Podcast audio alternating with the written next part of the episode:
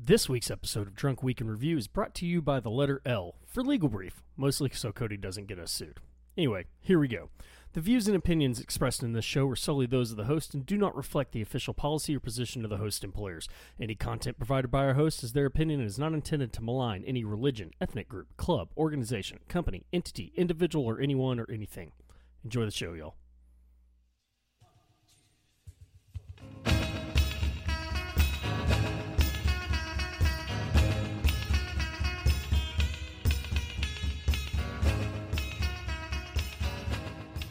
Another week, another dollar. Welcome back, y'all, to another episode of Drunk Week in Review featuring Aaron Chavez and yours Hey, truly, motherfucker. James motherfucking Jones. Uh, no, no, no. It's JM. Oh yeah, yeah. yeah. Somebody Nobody calls you James. No, but I do often get asked what the M stands for, so I always just tell them it stands for uh, James motherfucking Jones. Um, because I'm classy like that. I. Well, I disagree, but that's fine. Uh, hey, buddy, how was your week? My week was good. It was a short week for us. I got to enjoy my week. I um, I have finally rehabbed myself all the way back up to my ability that I can just go out and run 10Ks at will. Uh, no hurt, no nothing. So that was really nice. I did my first my first 10K that didn't require like a reset on Thursday. I'm still really slow. I've lost like a minute, minute 15 on my time. I'm, I'm still only knocking out like 830s. Um, and Only only that the times will get back. I should be in the low sevens. Um, guys, listen to this fucking prick up here. oh, 8:30 for 10 kilometers. well, I mean, if you look at like what I was doing before I moved out here, before I before I actually started rehabilitating myself, I was low sevens on all that stuff or mid sevens. Okay. Um, but it was really nice. And then I went out for like a cool little um, three mile run. I think three point two or three point four on Saturday is just like a rehab run. Um, and my Mm. pace was good. I didn't feel winded. Um, it was out in uh, downtown Southern Pines. Went and got coffee afterwards. There's some awesome run routes over there, and I'm just loving it. I got a new, I got a sweet new headband um, from the running store there. That's uh, flamingos. Uh, Hey. and it's one of those really cool. It's one of those really cool ones. So I've been using bandanas, and I don't like bandanas because I, I run with that knot in the back of it, you know, and it just kind of like pokes me in the back of the head, or it comes loose, and I can't keep it. in This is one of those. Um, it's like a stretchy fabric that's all one piece, um, and it gets bigger. So it goes from skinny at the back, and then it gets bigger all the way around the front, and you can adjust it. So like I can make it the size of like a little sweatband, or I can bring it up really nice. It was really cool. I liked it. Um, I'm I'm I've- I'm gonna go order a bunch more because I found they got some tie dye ones. I got a Texas flag one. They got one that was like roses and thorns that I'm gonna get. Uh, they're only like fifteen bucks a piece, so that'll be my present to myself over the next month. As I'll just buy like one a month or something like that. Uh, that's awesome, dude. I'm glad to hear it. And um, yeah, Southern Pines is really kind of like a cute, beautiful little area. Um, Bias. do you have any of those like Forest Service access roads, or is that just like Camp Mackall? So uh, the girl I'm dating has those roads out by her because she's got some property out there. Cool. So we get all those um, all those horse trails and all that. Um, that so I, I didn't know this, but I guess so. Southern Pines used to be the home of the United States um, equestrian team, like the Olympic equestrian team. That's where they used to No, to. I didn't know that. Yeah, that's where that you did or did not. I did not. That's Yeah. crazy. so That's that's really cool. that's where they used to train, which is why the there's such a huge um, equestrian business there in Southern Pines. Um, they they joke. They said there's only types of there's only three types of things in the area, right? So you have Southern Pines, uh, Aberdeen, and Pinehurst are all within like three to five miles of each other. They're right there. They're all Right. with. And Pinehurst is famous for the um, the PGA Open. So it's just nothing but golf courses and tons and tons and tons and tons of money. Um, and Southern Pines is all equestrian. Well, Southern Pines backs up against um, like the business, and Southern Pines is all equestrian. I saw the head shake you were doing. I'm getting there. I'm getting to what you're going to. So it backs up. It's just the money. it backs up to the northwest side of Fort Bragg's range, but it also is like the quickest route if you want to live close to post but not on post and you don't want to live in Raeford. It's the next nicest place to live if you want to get to the compounds. So there's like in that area there's three types of people. You either have golfers, you have horse people, or you have special operations forces, and it's it is all the branches. Um, there's there's Navy out there, there's Air Force out there, there's Army, and there's Marine uh, special operations groups that all work out of I I didn't realize that they had a MARSOC out there, but I mean, It's- it's it's, a combined. I it's mean, that's where the SOCOM is, right? Yeah, it's SOCOM. So you have Mhm. everybody, um, and then a lot of the so the naval guys and the Marines that you get out there are generally officers, like your field grade officers or stuff like Your that that are doing staff. yeah that are doing their like broadening tour, and they've already got some kind of Mhm. attachment to SOCOM, so they just move over there and they headquarter themselves for like three to five years or something like that. Um, Yeah.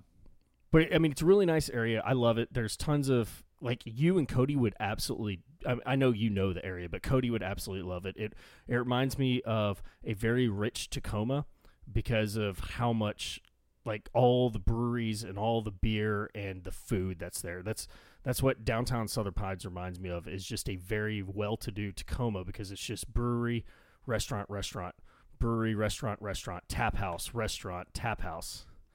Tacoma's not known for very good restaurants. Uh, we got a handful of places that do okay. Um, how's the food as far as you can tell in those restaurants? Um, it's pretty bland, really. It's a lot of English pubs and Irish pubs. Um, Okay, so you get like burgers, wings. it's a lot of It's that. either okay, okay. Everybody does some version of shrimp or grits or shrimp and grits. There's this one place in Aberdeen that I freaking love that I've been I've been going back to a lot. Oh, you've talked about that before. Uh, Masons. Yeah. Uh, now the only problem I have with their shrimp and grits is they leave the tails on their shrimp, and so I kind of like made a comment about it to somebody who'd been in the area for about 10 years and they go no it's actually very common over here that they give you whole jumbo boiled shrimp but they leave the tails on so now i have to fish a sh- uh, fish a shrimp i have to dig a shrimp out of my grits and then without looking like an asshole peel the tail off of my shrimp or just cut the tail like with my fork in the bowl and hope that i don't pick up the tail later well I, I, i'm not a fan of it so You're na- a monster. yeah, now when I order it, I always just ask like to remove the tail if they don't mind. Like if it's some big inconvenience, can y'all just? Uh, we did go to one place though. I'll, I'll give you. I'll, I'll jump it to you here in a second, but this is really funny. We went to this one place about uh, I don't know four weeks ago, three weeks ago, something like that. And uh, girl I'm with asked the waitress. She goes, "Hey, because we're I think I was getting a shrimp Caesar salad, and she wanted like shrimp tacos or something like that." or maybe she was also getting shrimp shrimp salad, and she asked because it doesn't it didn't state on the menu. It just said shrimp, and so we didn't know if it was boiled, if it was grilled, if it was blackened. You know how they if it was I don't know who baked shrimp, but if it was baked, you know whatever. It didn't state how it was cooked, and so she asked the waitress. She goes, "Hey, um, how do y'all cook your shrimp here?" And the waitress looked at her dead in the eyes and goes, "Oh, we don't." And both of us looked at each other. And the girl just looks at her and goes, Could you grill it? She goes, Um, yeah, I'll ask the chefs if they could do that. And then just The walked off. Yeah. I mean, it's it was a pub, but the, she says the chefs. Um, but the fact that she was like, "Yeah, we don't cook our shrimp," and we went, "What? what do you mean you don't cook your shrimp?" Can you text me the name of this restaurant? Yeah, it, well, I mean, I can tell you right now, it's called the uh, Sly Fox. Yeah, you're talking about the I- one that doesn't cook their shrimp? Yeah. Yeah, the Sly Fox. Sly Fox and Southern Pines, um, or Sly Fox Pub in Southern Pines. It's, I mean, it's really good. But here, like, I'll pull up the menu right now. Let's look at it. Uh, lunch, Thai shrimp salad, shrimp, bell peppers, pickled onions, cucumbers, fresh mango, peanuts, tortilla strips, tossed in a sweet chili vinaigrette.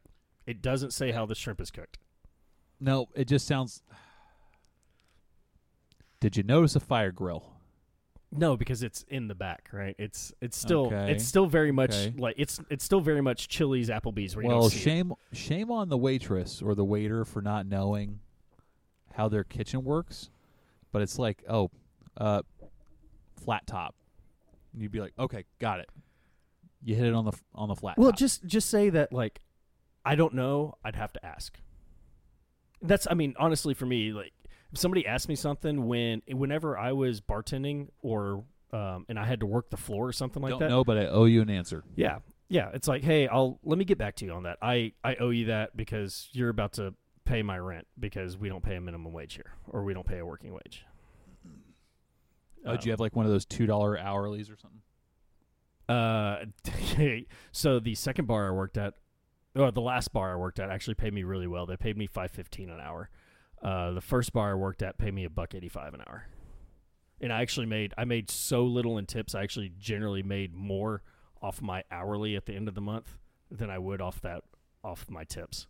There would be legitimate nights where I'd I'd I'd do a like six hour shift, open the bar at six, leave at midnight, and I'd walk away with like five bucks or ten bucks.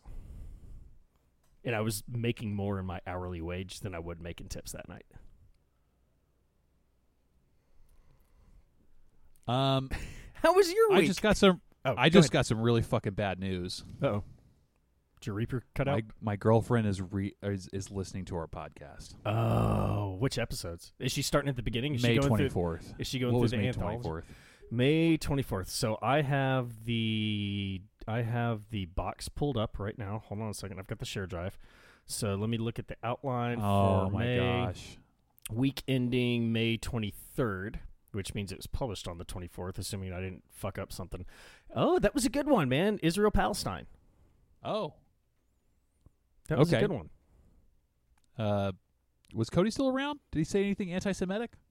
Cody was not around. I think that was that. You know what? That was the weekend the kids were born. That was when Mac and Cheese were born, and we got the That's right, because we had everything in place, and he was like, "Guys, uh, no, I'm supposed to show up in about an hour, but I'm actually going to the."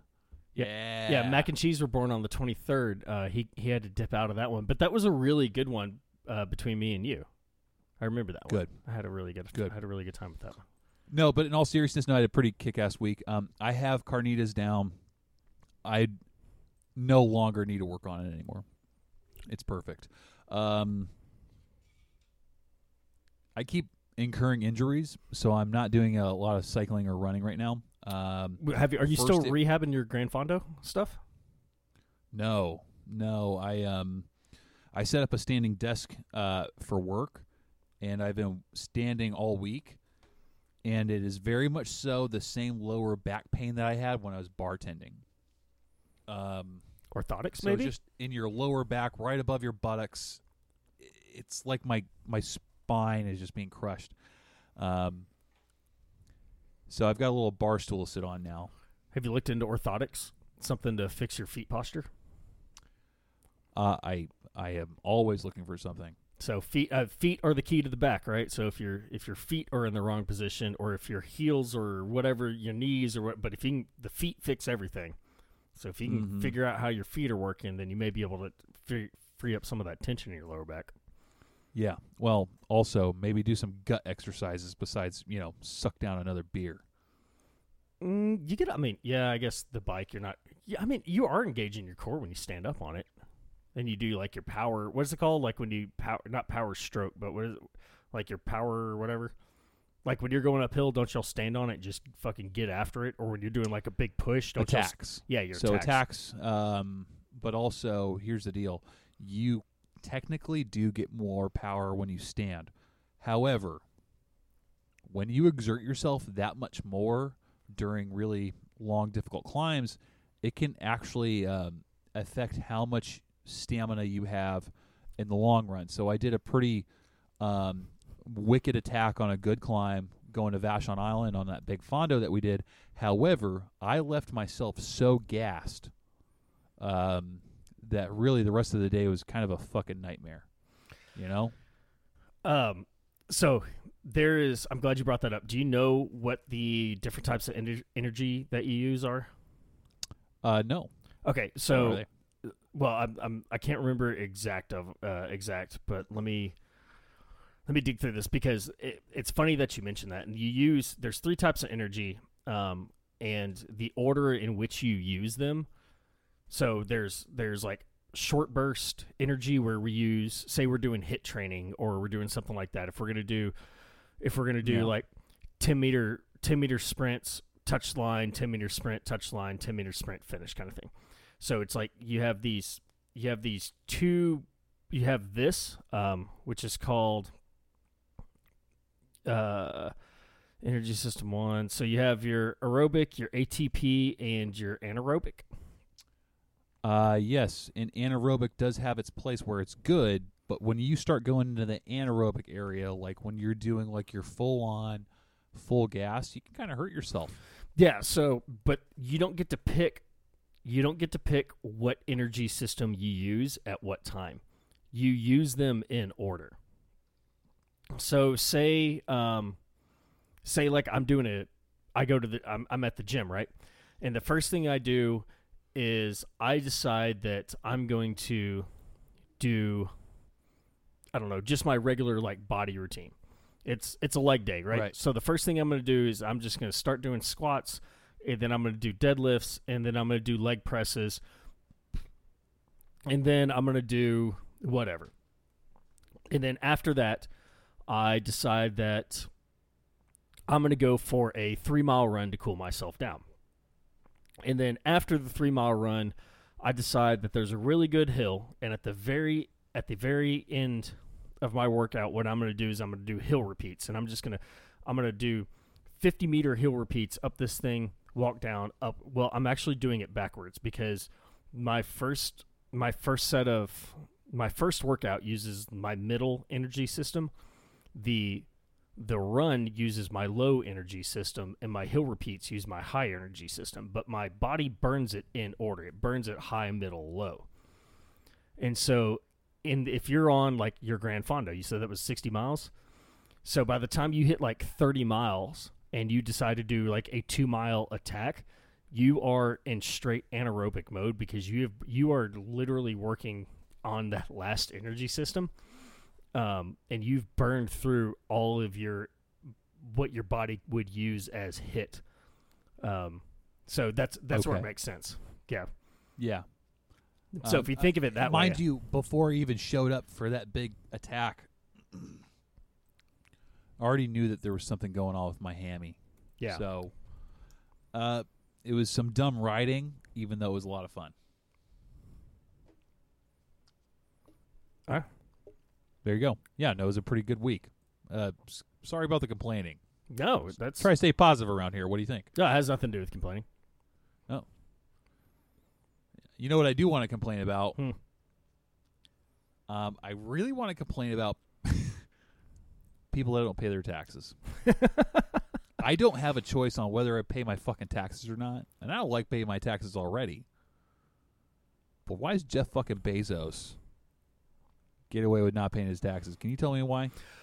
I can, uh, I can, and Because this is this week's news, right? we are going to talk about it. So we're going to talk about um, a few things that happened within the government this week. We're going to talk about the tax records uh, that were released of the uh, twenty uh, the rich Americans. Um, let me see. Does it give a number? Uh, did it give a number? of How many people? Uh, it, it- Well, look, I mean, like we're talking uh, Bloomberg, Bezos. Um, oh, a lot more than that too, because it even went into oh, I know, I know. um, the ProPublica the uh, the USA the USA Today article did the best, um, but it was it was incredible. Warren Buffett, Bezos, Bloomberg, Elon Musk. They got it. Who's the who's the dude that all the right wingers hate? Uh, George Soros. They go into his um, stuff. It, it's ridiculous. And then, because I know that we can tie into this somehow, we're going to get there. Even if we briefly talk about it, we're going to use um, we're going to talk about the Department of Justice seizing data records from Apple of Democrats and their families. We're gonna I, I guarantee we can tie it in there. I guarantee we can we can make this get tied in there. Um, but yeah, so that's what we're talking about. And I know Aaron, you probably have a lot more feelings about this topic than I do because I'm going to be very. Uh, this is going. I'm going to be very libertarian about this. I just have to warn you and all of our listeners. I'm going to be very libertarian about how I feel about taxes and how I feel about this situation. Actually, I think that's a really great jumping point. How do you feel about taxes? So. Uh, because I think right over here we have a brief history of taxes is is one of the resources that you pulled up. Yes. And why do we have taxes in the first place? So and then we can talk about levies, and then we can talk about income taxes, and then maybe a personal opinion. I think that'd be a great place to start. What do you think? yeah, that works. So what what's one of the big things that we fought for in the the revolution, right? Representation. Yeah, no taxation without representation. So how did America get around that? Senators and Uh, governors. Well, uh, there was a rebellion in Boston Harbor, Boston, Boston, Harbor, Boston Harbor. Harbor. It's where it's where you uh, drive your smart car to the bar and you drink beers with bears and bars. yeah, Yeah. Yeah. Knights of Columbus. Yeah. whole nine yards. So out there in Boston, out there in Boston by Harvard Yard. So, uh, we all know about the Tea Party, and uh, but uh, how many hundreds of odd years later are we right now? Uh, well, 1775? 1775, 225 years gets us 2000, so 246 years later. And we are now still talking about taxes. Yeah, so the the thing with the American Revolution, God, this is where we really need Cody on this one because he would just hit. You could have audibly heard his erection hit the table as soon as we said American Revolution. How many times do you think you would have been interrupted by now? Immediately, as soon as I said, as soon as you said Boston Tea Party, he would have come in with full like mall ninja neckbeard mentality and go, well, actually, and then would have tipped his fedora, miladied both of us, and explained where we went wrong by calling it the Boston Tea Party. well, you know the problem with that is Well, Yeah. actually, he's good at that. um, I, I was just telling uh, some friends of mine today. I was like, uh, "Look, you know, the podcast is a lot of fun, but nothing was more impressive than watching that dude black out on air and continue to fucking drop knowledge bombs. But not only that, but how many shots of whiskey did he rip while we were on air? oh god, all he was drinking was whiskey that night. It was great. I'm gonna s- I'm gonna lowball it and be like, it was five. I'm gonna lowball it. that seems about right because I can't remember how many he had before, and God knows how many he had after. Mac cheese. Yeah. Um, okay, so we fight for taxation without representation, right? This is, or we fought against taxation without representation. King, oh God, where the fuck is Cody at? King George is over there doing, he's basically saying, you're going to pay us, you're going to pay us, you're going to pay us, but all the money's going back to England or the, uh, probably United Kingdom at that point. Great Britain? Let's see, United Kingdom. It would have all gone to the United Kingdom. Um, so we fight against that. And then, after the Revolutionary War, this is a direct quote the Constitution gave Congress the power to impose taxes and other levies on the general public. This is taxation with representation at this point because we have representatives in Congress, right? We have our we have our senators and we have our congressional members. Am I right there? Correct. Okay.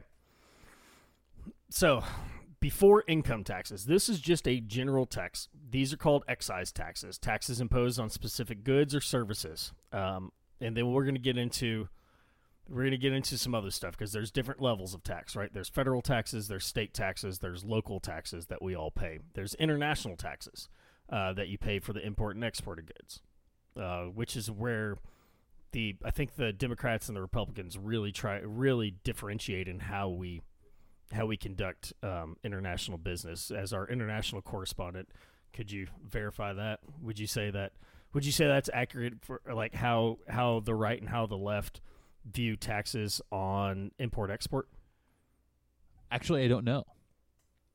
Because I know that like if you look at the Trump administration, there were just levies left and right to try to keep business in America. So that's where you tax the shit out of foreign goods or anything that was coming from out of seas that wasn't made in America. I isn't that called um Tariffs. right. Yep. Yeah, I I'm not really clear on the details. This is um this is very much so going to be a really fun conversation. Uh, earlier this week, we had a discussion on whether or not we wanted to talk about this or what was the other thing? Bitcoin. Uh, yeah, the Bitcoin. I'm not smart dude, enough to tackle fucking Bitcoin. I'm telling you, I could get when I go when I go home So, uh, I guess before we we're already jumping into it, but I meant to mention that at the beginning. Uh, there will be no episode next week unless Aaron and Cody figure out how to do something because I will be traveling. I am driving from North Carolina to Texas, and it's a 21 hour drive. Generally, I will try to make that in about 25 hours, but because I've got time, I'm going to split it up. I'm going to leave Saturday morning, probably knock out 14 to 15 hours, and then just do like the last six. It's an easy drive. It's all highway. I love it. Word. Um, but yeah, I've got a buddy of mine. If we want to do the Bitcoin thing uh, while I go home, that I'm going to try to rope into an episode. Um, he may be super uncomfortable with it, but he is super smart on um, cryptocurrency because he, him, and his roommate actually have a Bitcoin miner, um, and they know at what price, like when it falls down to a certain point, um, they know at what point it is worth it to mine and so they are I'm sorry, when it rises up to a certain price, they know at what point it's worth it to mine because of how much energy that computer they're using to mine bitcoins is costing them versus how much they're going to make off the fraction of the bitcoins that they're finding. It's super cool. That's crazy. I can't Yeah. even imagine. Uh, but kind of going back, uh, what was your last thought before I interrupted? Oh! because we we left off with representation or, or taxation without representation. Now there's representation in government, And we're using and an now we're, we're using an excise leveling tax. taxes. Yeah, we're using an excise tax. Um, Okay. Excise taxes were basically it's a commodity tax. Anything that was bought and sold was taxed. Think of it like a sales tax, and so excise tax is the would be the appropriate name for a sales tax. Income tax was not enacted until the in, the federal income tax wasn't officially enacted until 1913. There was a corporate income tax in 1909. So from 1776, because it's saying after the civil after the Revolutionary War. I'm sorry, I said Civil War. After the Revolutionary War is when we start an income tax in the now United States of America. Uh, 125 plus 9, so 134 years later, we get um, a corporate tax, and 138 years post Revolutionary War, we get a federal income tax. Everything after. I think I just rate the. Uh, I wrote a great um, title for a thesis here: Oh, yeah? Let's hear it. income tax, sales tax. Colon. What gives? Question mark. Ooh, what gives? I like it. I like the what takes. Where's Cody with his hot takes? So we, I know what. What do our taxes do? So the ta- the the taxes pay for everything that we bitch about that we say never gets fixed. For those of- Roads, for- military. Yeah, for those of y'all in Texas, uh, it's been paying for I 35 since I 35 was enacted because we all know that I 35 will never be complete. For those of y'all specifically in Houston, it pays for all those roads that have been under construction for the past 75 years.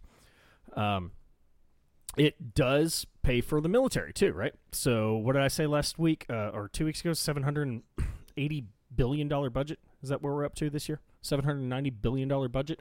Uh, Nope, but they're they're gonna see through that. There's gonna be an audit, right? Yeah. So your taxes go to kill go to kill children with drones in the Middle East. Congratulations, people.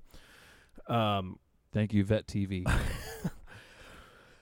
the your local taxes pay for local things. So Texas does not have a state income tax. How do we make up for that? We make up for that by paying eight and a quarter percent in sales tax.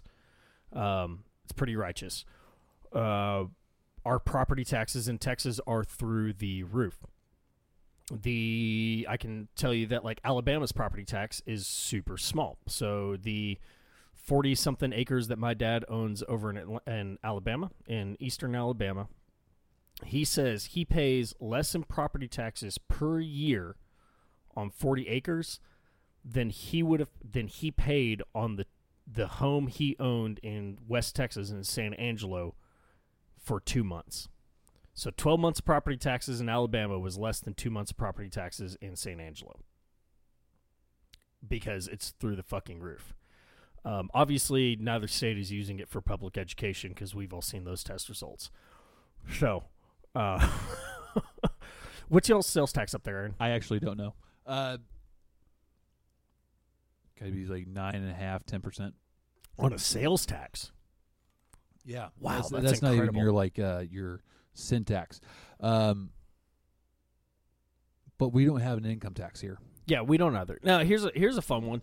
So it just clicked. I've been here since January, and I don't know why I never paid attention to it until I went to pay cash for something. Um, at a bar this week, in fact, is when it like finally hit. Uh, I go, Aaron. You and I are over at the Mule. It's it's five dollar PB and J night, so we're gonna grab a pint of our favorite beer and a shot of Jameson for five bucks. You know, we're gonna grab a pint of Rainier and a JMO for five bucks. I'm not. I don't know that they have that special, but I just like.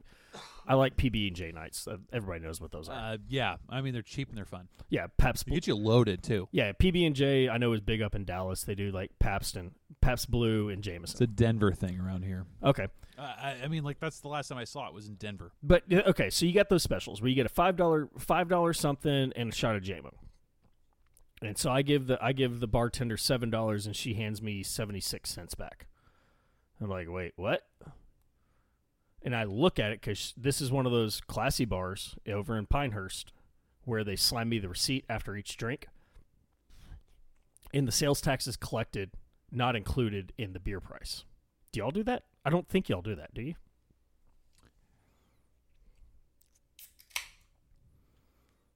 Sales tax is not included.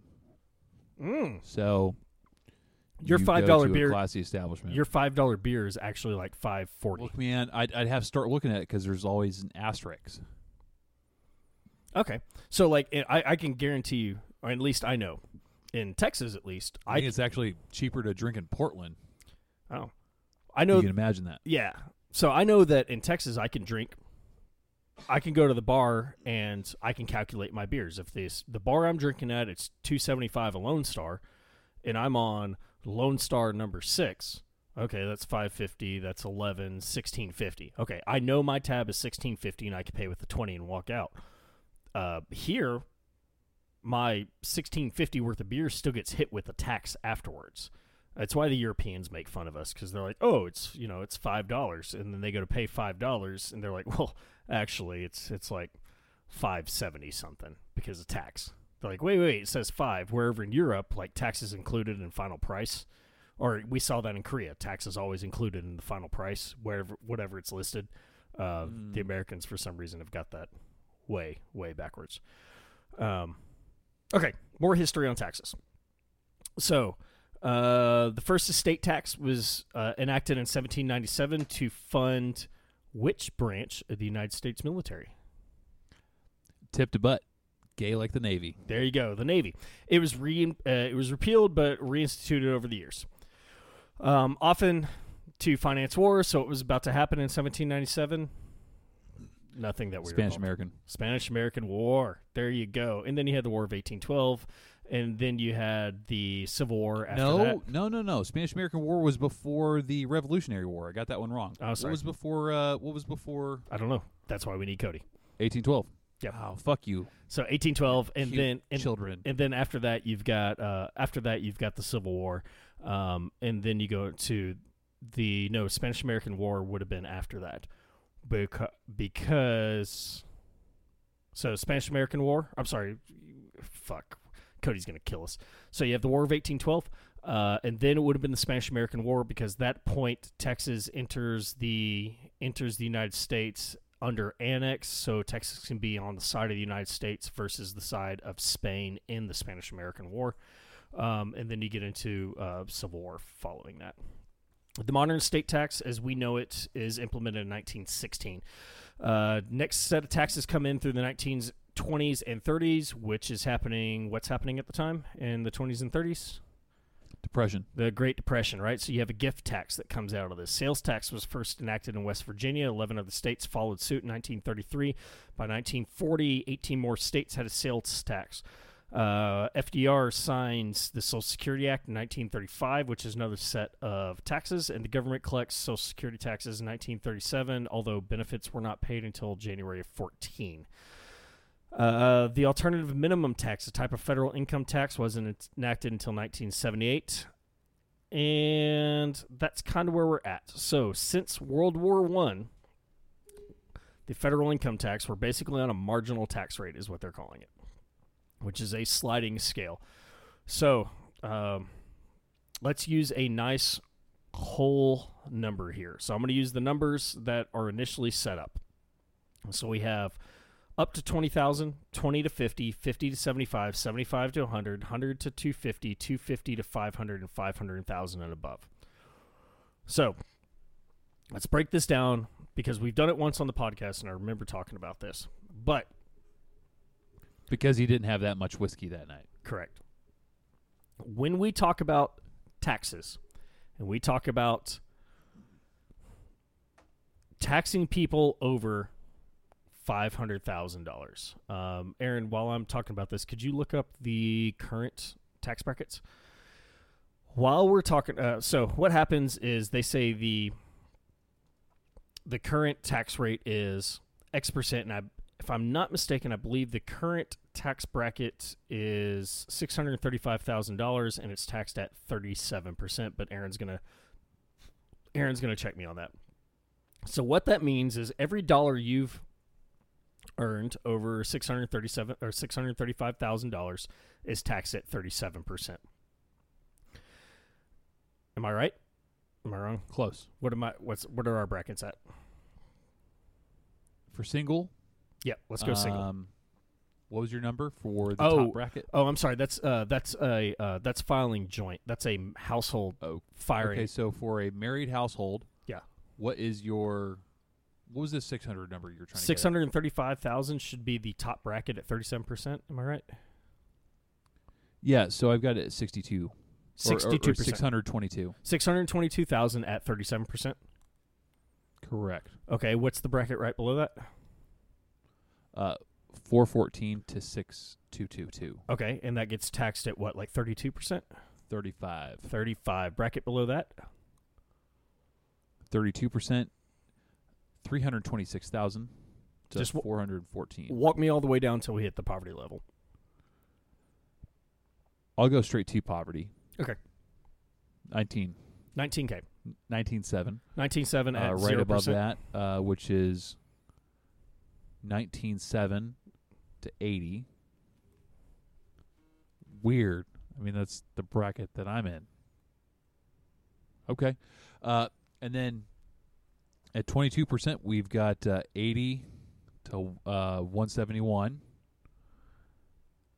At 24%, it's 171 to 326. Okay.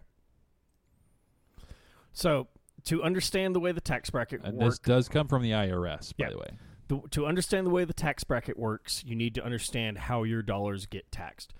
If you have a million dollars, everything below nineteen thousand dollars gets taxed at nineteen thousand seven hundred. I think is what Aaron said. Everything below nineteen seven gets taxed at zero percent. Everything between nineteen seven and eighty was that that bracket? Every, gets taxed at twenty two percent. Was that right? I think we just go go ahead and. Do you mind if we ballpark figure it just to round up so that it's easier for listeners? Well, but I mean, I'm just trying. no, so so it's nineteen seven to to eighty. Okay. Eighty point two. So that's Right. that gets that gets taxed at a certain tax rate. Every dollar after eighty point two gets taxed at another tax rate. Every dollar in the next bracket. So your tax your taxes get ta- your income gets taxed in a stepped system. Does that make sense? It Does Okay. And I think that's important for people to understand that when we talk about people that have unimaginable wealth, um, I actually saw a really cool think, like a, a really cool mind, um, mind thing. Uh, I don't know how to call mind thing. Jesus fucking Christ, listen to me. Uh, a TED talk? no, it was it was like a perception, how people perceive things. That Right. the perception of a billion dollars is easier to grasp than the perception of a hundred million because there's a hundred in front of it. Um, but let's talk about let's look at Bezos. So Bezos between 2014 2018 reports 4.22 billion dollars, right? So all of his income up to six hundred twenty-two thousand dollars, because at this time he's married, gets taxed at each step, and then everything after six hundred twenty-two thousand dollars gets taxed at the whatever that max that thirty-seven percent is. Um, this the history of taxes. Um, we are actually in a very low, if I'm not mistaken, a very low um, tax rate time. If I'm not mistaken, the highest the highest um, income tax in the United States was following post World War One, uh, and that was up to I think ninety one percent. I think the marginal tax rate post World War One. Yep, yeah. So I'm sorry, seventy-seven percent in 1918 and World War Two. World War One, the top rate peaked at 94 percent on taxable income and 2.5 million dollars. So they made a like if you were the top one percent, you taxed at 94%. Hey. JM, uh, I'm going to ask you to step back for a second. For somebody like me that's getting glazed over because this is a very like numbers oriented conversation. What's that mean? Well, uh, why should why why should we care about the marginal tax bracket? Well, uh, let's look at let's look at post-war recovery. So in 1944, uh, you're the war guru. Okay. You and Cody are war gurus. So V Day is November what? November 11th, 11 11 11, right? I'll take that one. Yeah, V Day Victory Day is November 11th, right? 11 11. The uh, the uh, Treaty of Versailles signed at 11 11 on November 11th. Am I wrong? I, I don't know. I, I mean like I watched Band of Brothers. So Okay. That's it. Um, but that is traditionally known as V Day throughout the world. Post World War II, what happens to America? So we've increased, we've increased our production to meet war demands and war efforts. We've now employed um, the what was supposed to be the Is that the baby boomer? it is. It is, right? So we've enacted a GI Bill post World War II. We've given we've enacted veterans benefits, which is where you start seeing veteran land benefits, veteran house benefits. We've enacted um, subsidies for United States industry, specifically steel mining or for steel corporations for anything that so by subsidy, who pays for it? So the government pays for the production of these well industries. Yeah, in theory, the I mean, the money comes from the government, but who's actually paying for it? Right? It's us. Because where does the government get its money from? Us. Oh, taxes. Taxes, right? So, but what do we see from like 1944 at a 94% tax rate until probably the Oh god, did we really have a downturn anywhere until the 80s? No. Until the 90s, 2000s, till the tech bubble? Yeah, who knows? I mean, I, I mean, obviously somebody knows. Um, but this, so this tax rate, this tax rate that is at ninety four percent, basically, it it takes the at two point five million dollars of income in nineteen forty four is absurd. If you have two point five million dollars in nineteen forty four, you're talking Kennedys, you're talking Rockefellers, you're talking, um, oh God, who are the other huge family? The Vanderbilts. Um, what are the other massive family names? Anybody that's connected to any kind of steel, any kind of transportation industries, uh, especially trains. Um, anybody that's connected to any kind of military business at the time. That's who's getting taxed. Uh, well, I, I like to look at that time, and, and, and I don't maybe focus my attention so much on uh, everybody knows the Rockefellers, right? And the Kennedys, but uh, how about the Eisenhower transportation system? Right, like a complete facelift of American um, infrastructure to just drive somewhere.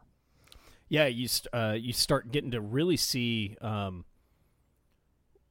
the the 15 years later what FDR is pushing for with the um, with his infrastructure bills, where we're looking at uh, interstate commerce acts and federal highways and stuff like that. Now we're actually getting the funding um, because we're taxing 94% on 2.5 million dollars. Now it seems like a lot, right? 94% of income seems like a lot, right? So is that ninety four percent of your income goes to federal and state services? No, just federal services. Because they're separate they're separate ta- they're separate um, they're separate state services. But that's why I was trying to break down the the tax brackets because people need to understand that it's so at this point it's 94% over $200,000. So guess what? At $200,001, you paid 94% of your income. Well, 94% of your $200,001 is only 94 cents. Now, everything got taxed accordingly in all the brackets below that. But over $200,000, you weren't taxed 94% of $200,001. You were taxed 94% on the $1 above 200,000. Does that make sense? Say it one more time. Okay. So 1944, the top tax rate is 19 or is 94% on taxable income over $200,000. You made $200,001 that year. Your taxable income was $200,001. 200,000 and below got taxed at the appropriate level. Your taxable income at 94% was $1 above 200,000. You only paid 94 cents over everything you made over 200,000. It sounds too good to be true. That's but that's how tax brackets work. Tax brackets work as you make X amount of money. And X amount of money is broken into five brackets. And so it gets bracket one gets taxed at X amount or A amount. Bracket two gets taxed at B amount. Tax bracket three. So every time your income increases above a bracket, only the dollars above that bracket get taxed. It's confusing, right? Okay. Well, not really. So let's go back. That's how it's supposed to work, right? Well, that's how it does work, unfortunately. That's that's how it does work. So we talked about what did I say Bezos made? In Oh. so Bezos, uh, you know, I've got I've got Buffett. Buffett's got a nice. I've got he's got a nice uh, warm number up here. From four, 2014 2018, he makes uh, 125 million dollars is what his income is reported at in five years. Okay. 14, 15, 16, 17, and 18. So five years. So let's quick math that and said that 25 million. He's making 25 million a year just to make the math easy. He's reporting 125 million. He uh, sorry, yeah, he paid 100 or he's reporting 125 million in 5 years. We're going to just look at let's just take 2018. Let's just take 2018 and say that he made 25 million that year because 5 divided or 125 divided by 5 says 25 million. So he made 25 million in 1 year is what he reported. He paid 23.7 million over those 5 years. So let me get a quick calculator up. I'm sorry, it's a lot of numbers. It's a lot of numbers, but this is all coming to it. I promise. JM, make your point. Mm. I think I know what you're getting at. So he paid in five years. He paid. Ah, fuck it. That year he would have paid $4.74 million in taxes. $4.74 million in taxes. Now, Aaron, you already said that everything over $622,000 is taxed at 37%. Four goes into 25 million. How many times? Quick math says it's uh it's about six and change. Yeah, it's like six point three three three three three six point zero three three three three. Which number am I looking at? Am I looking at um, total income reported? Yeah, but I've already broken it down. The point is, is that he's reporting X amount and he's paying, he's paying Y amount. So he reported 25 million, he paid 4.74 million, which is well below the established tax rate of 37%. He's effectively paying about 6% of that wealth or court, I'm sorry, about 25% of that wealth in taxes. Effectively, he's paying about 25% of that. Now, do you know how he does it? Tax breaks. No, you just report shit as a loss.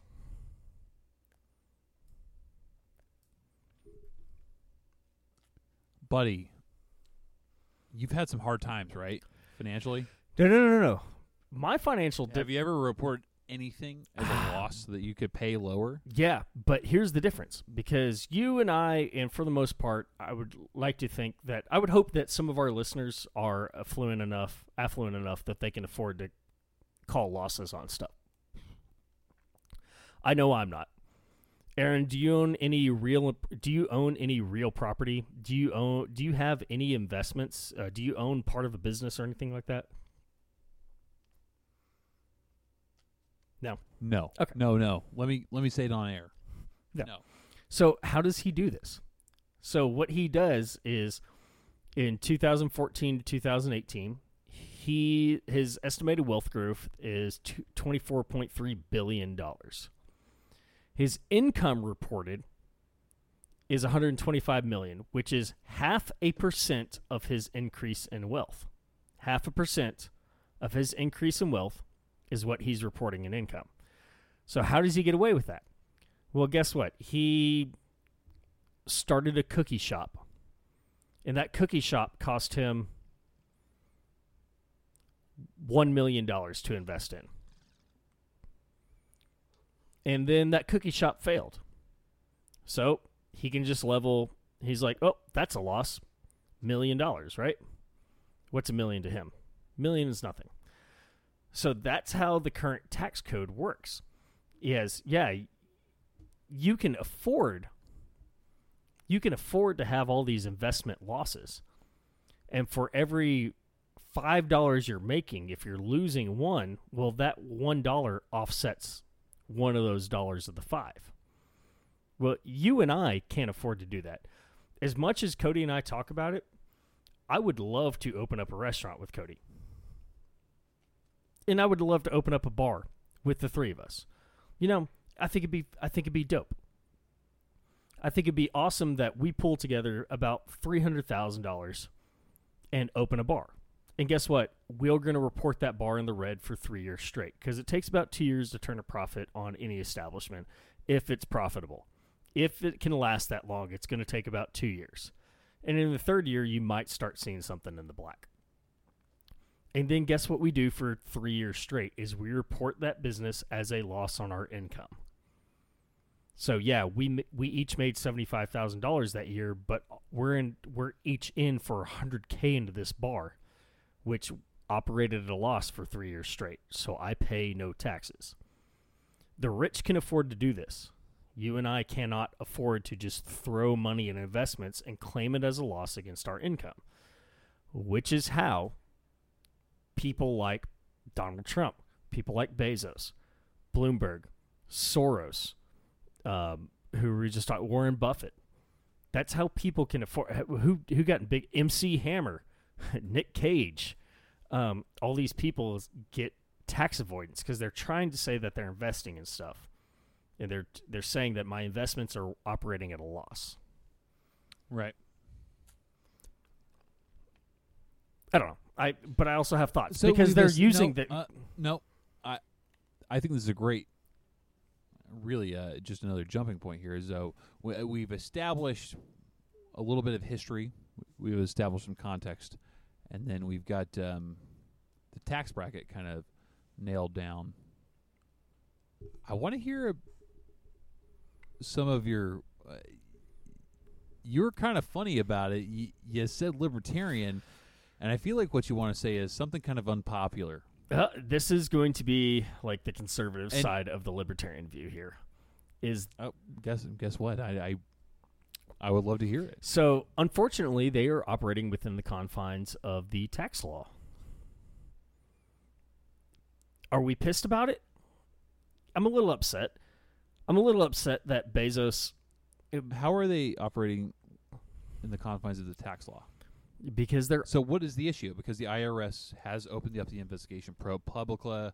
Uh, they published the No, no, investigation. No, they publish the investigation into the leaked documents. They're not publishing the investigation into the people's taxes. They're publishing the investigation into whomever leaked those documents. That's where the investigation's coming into. Because it's so it's sensitive personal information. That's not supposed to be released. then what's the issue? The issue is people are upset that they're paying this few in taxes. And I get the concern. I completely understand the concern.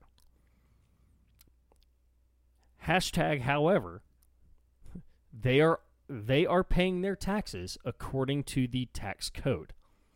The tax code says if you can afford to have all these write-offs, then you only have to pay X X amount. You know, you only have to pay a, a tenth of a percent of your wealth. Hey, uh, I'm I'm glad that you brought that up. Because just last week I had a conversation with um, a friend of mine, and we talked about uh, the assault rifle conversation. The one in California that just got overturned because it's unconstitutional.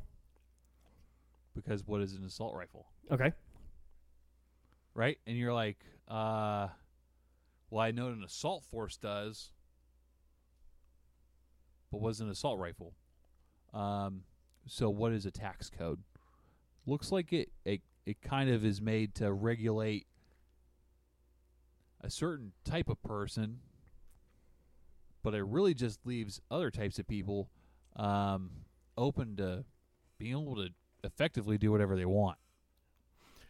Oh my God! Like the entire American legal system that says if you can afford to do it, you can do it. Kinda. Yeah. Um. So I think that's that's a lot more frightening. Is like there is a, a lot of lack of um, legalese when it comes to either the assault rifle conversation or even the tax code. Because you are absolutely correct. What does the tax code say? If you can do it, do it. You know, if you can afford to do it, do it. Um. So, uh, and I, You know what mi- pisses me off though, as as somebody, uh, I think I'm gonna talk about me for a second. I hate this. I love the listeners love it. investing. I love investing in people.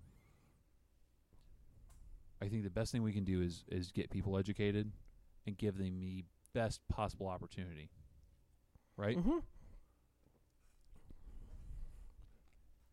It seems a little frightening to me that people can shirk their civic responsibility about taking their taxes and putting it back into other people. Now, That's my point. Now, God, this is okay. You know what? And Cody's not here to offend the audience, so I, I feel like it's my responsibility now to offend the audience and have them get mad at me. Bring it.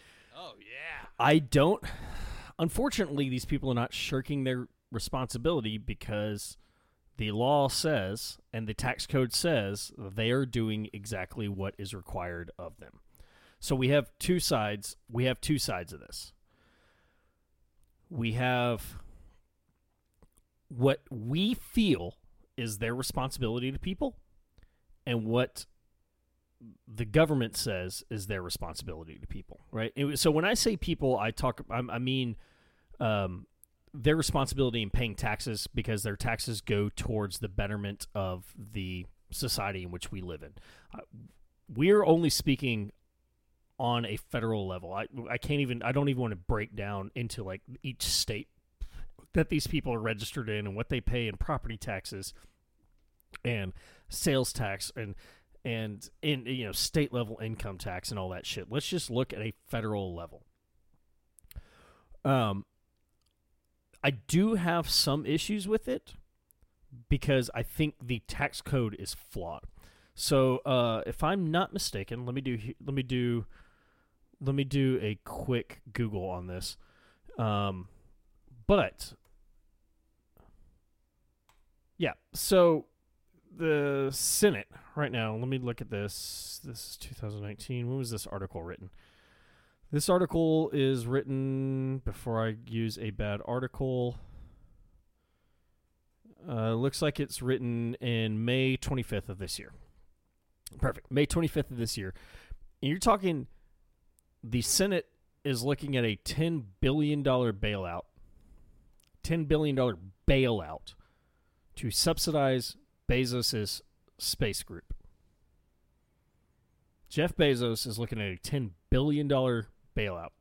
When we just said that in five years he grew by 99 billion, reported 4.2 billion, and paid 970 thousand dollars or 973 million.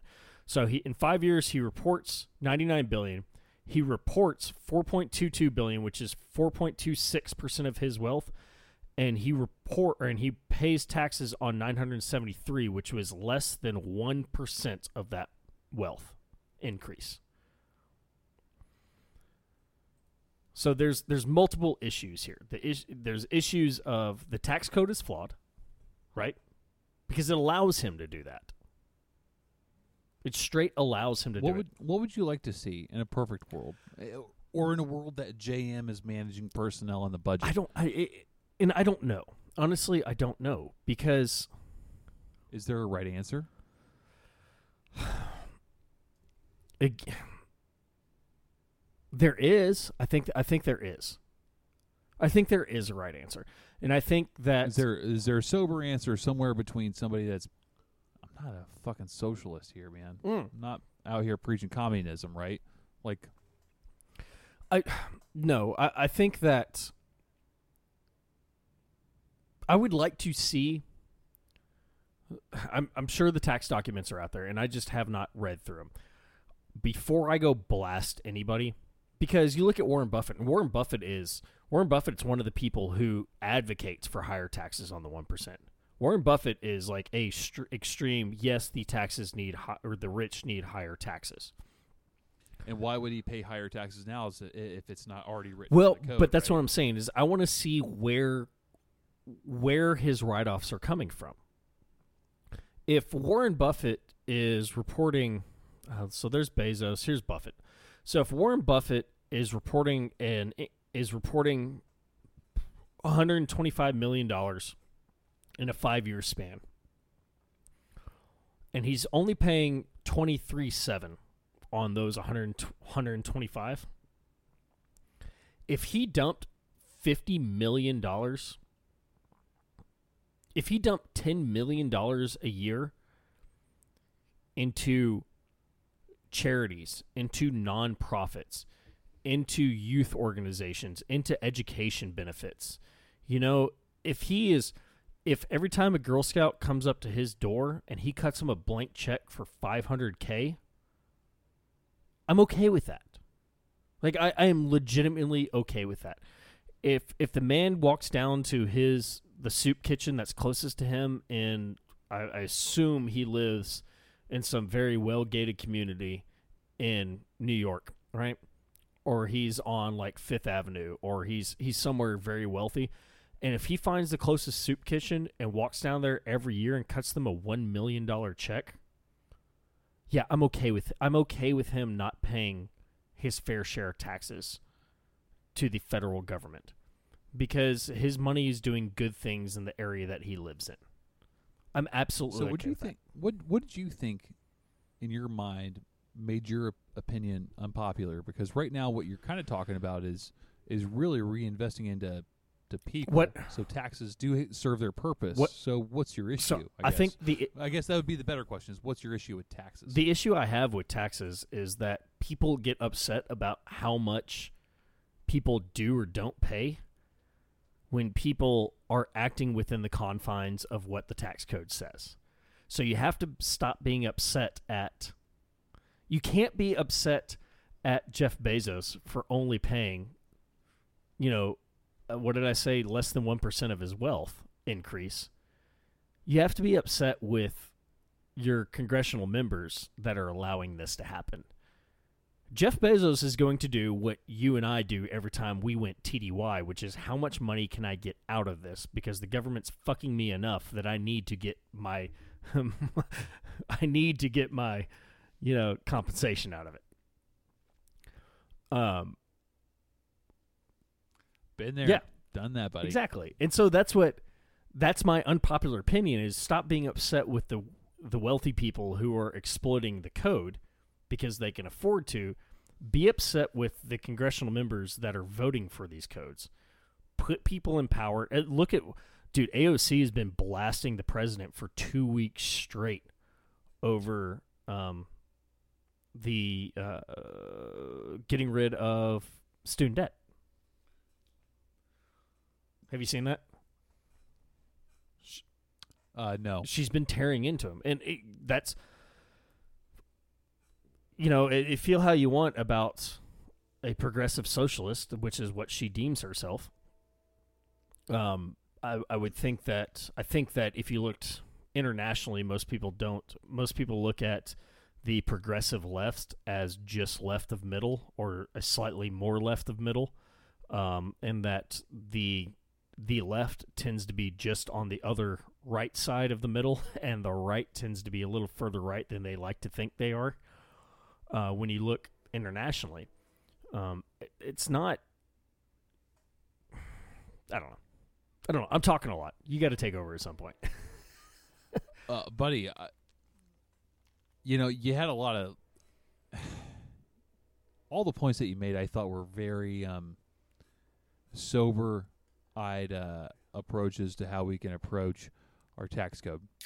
There's um, clearly a, a bunch of issues here that we're not addressing um, as far as wealth management goes. At a base level, I I really do not like the IRS based on what their name is. The revenue service. Revenue to me implies financial growth. So when we talk about a revenue service, what's that growth supposed to be directed at at a base level? Well, sounds like government to me. Well, no, it should be. It should be. It should be directed into infrastructure, right? the Eisenhower state uh, state transportation system. Every time you take a international state highway and you want to drive through the middle of America, it's the Eisenhower transportation system, right? Yeah, and we covered that on uh, the president's infrastructure bill episode. Right. Um, it just reinvested into America. Period. And it's like uh, you know, a few weeks ago, uh, my friend Brian and I we were talking about it, and it's like, you know, it'd be really cool is if you could travel Washington State the same way that you and I traveled Korea. Yeah, just public transportation everywhere. But trains would be a great place to start. Oh my god! because it benefits the people that make the lowest of that tax bracket. And I know train stations. I know what they look like in fucking Manhattan. I know what they look like in Seoul. But also it's not that bad. So that was one of the things I loved. I loved about Germany. You're talking 25 years old. I left Texas for the first time to live somewhere else, and I moved to Germany. And my first thought is, I don't have a vehicle. How am I going to get anywhere? Well, guess what I did? But my barracks room was a block and a half from the main gate. I walked out that main gate. There's a bus. And for a Euro 10, I hopped on a bus and it took me downtown. So I learned how to operate the bus, and I go, this is freaking amazing. Like, I don't ever have to worry about driving or parking anywhere. And now Bamberg is a decently sized city. You know, talking 60 to 80,000 people. But guess So what? it's a Fayetteville. Yeah. I had some people, I had some friends of mine that lived in really country ass places in Germany. Guess what I could do? For $10, I could hop on a train and be at their their bus station, which may be, you know, 2 miles from their house, and then I I could take a bus that would get me within a block of their place. Um and it got to the point where I, I refused to drive in Germany. At the end of my tour in Germany, after three years, I owned a truck um, because I knew I was about to PCS. I knew I was about to leave, and somebody was selling a truck, and I knew the government was going to ship that truck back for me. So I bought the truck, and it stayed parked. What was your salary at this time? oh God, uh, I was a little specialist at like Ball ballpark figure it. uh, we're talking like maybe twenty seven thousand a year. after taxes. Oh, after taxes. Okay, well, I can tell you, I was because at this point I wasn't even investing in a retirement fund because I had a hard time doing it because I was paying down a lot of other stuff. I think I was making about eleven hundred dollars a paycheck after taxes, so twenty two hundred a month, so twenty six thousand, yeah, like 26,000, 27,000 a year, something like that. Okay, and compare that to living with a truck Uh, or car, so when and then I want you to compare and contrast. Well, I know where you're going with this. So just left Fort Hood. I budgeted so the government was giving me twelve hundred dollars a month for rent, and I compared and contrasted what it was going to cost for me to live in Killeen versus live in Georgetown. And I was paying about six hundred dollars a month in gas, just in gas. I was doing an oil change every three months at $110 just of oil. Every three months, I spent another $110 in oil. That and the only reason it cost it was that cheap was because I was doing it myself. Um. So yeah, the six hundred dollars I was a month that I was spending in gas going back and forth to work. Let's not even account the physical toll of me waking up at 4:30 in the morning so I could be on the road by 5 so I could be at post by 6. So when I left work at 5:30, I could get home by 7 p.m. that night so I could go to the gym and hopefully be home by like 9 so I could try to get dinner, go to sleep by 10 so I could wake back up at 4:30 the next morning 5 days a week. Versus don't even have to worry about it public transportation. Here's ten dollars a day, so three hundred dollars a month. Get me to where I need to go, and I don't have to worry about it. Oh, guess what? I also didn't have to worry about. I didn't have to worry about paying for parking. I didn't have to worry about wear and tear on my vehicle. I didn't have to worry about a DWI. I didn't have to worry about um, inclement weather because they were still running. The only time, legitimately, like the four trains that I was on that got stopped, three of them were because somebody jumped off a bridge onto the train tracks. Huh? Yeah. Seriously? Yeah, th- three times in Okay. three years. Like that was it. But that ten dollars, that ten dollars got me anywhere within the state. You're talking ten dollars from Bamberg down to Munich, which was a three-hour drive. I got for ten dollars, I could go three hours south. And guess what? That same ticket also got me back up. Six hours worth of traveling for ten bucks all I had to do was make sure I was sober enough to make it back to the train station and make it back from the train station to the house. And by sober enough, you can get away with a lot, right? Oh, in Germany? Absolutely. We used to buy bottles of vodka at the train station and drink them on the way down to Munich. Good boy. Good boy. But yeah, like Yeah. when you talk about dollars for infrastructure, that's that's what I see it as. And that's what let's go all the way back to that 1944 94% tax rate. Think about what we could be doing with that money. Yeah, I um I get I get surprised about it because it's like I am um, I'm very much in favor of a good tax system um, because I know what it does in the grand scheme of things. Now, the problem that I have is that it doesn't really seem to um,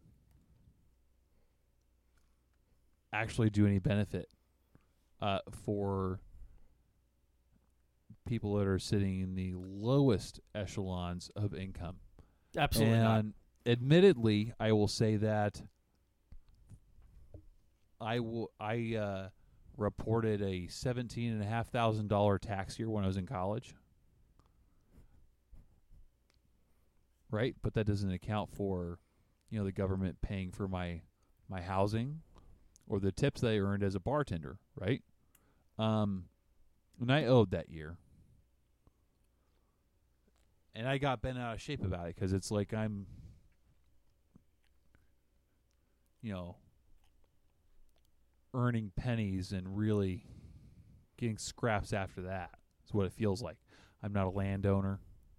Yes, I've got a degree, but I also have a car note, and I've got some debt that I've also had to accrue, um, and a lot of it I can say self inflicted. However, I think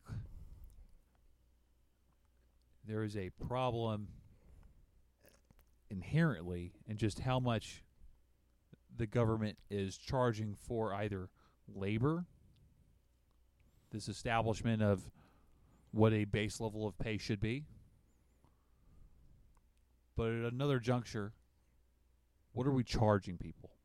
because it fucking hurts, man. Yeah, no, it, does. really does. It does. To earn pennies on the dollar and not see pennies on the dollar in dividends like Jeff fucking Bezos, man. And it fucking sucks, man. You want me? Like that dude was a nerd that you could have beat up 30 years ago, 20 years ago, and now look at him. You he looks like fucking Chris Hemsworth, dude. you want me to piss you off? Come on. You want me to piss you off even more?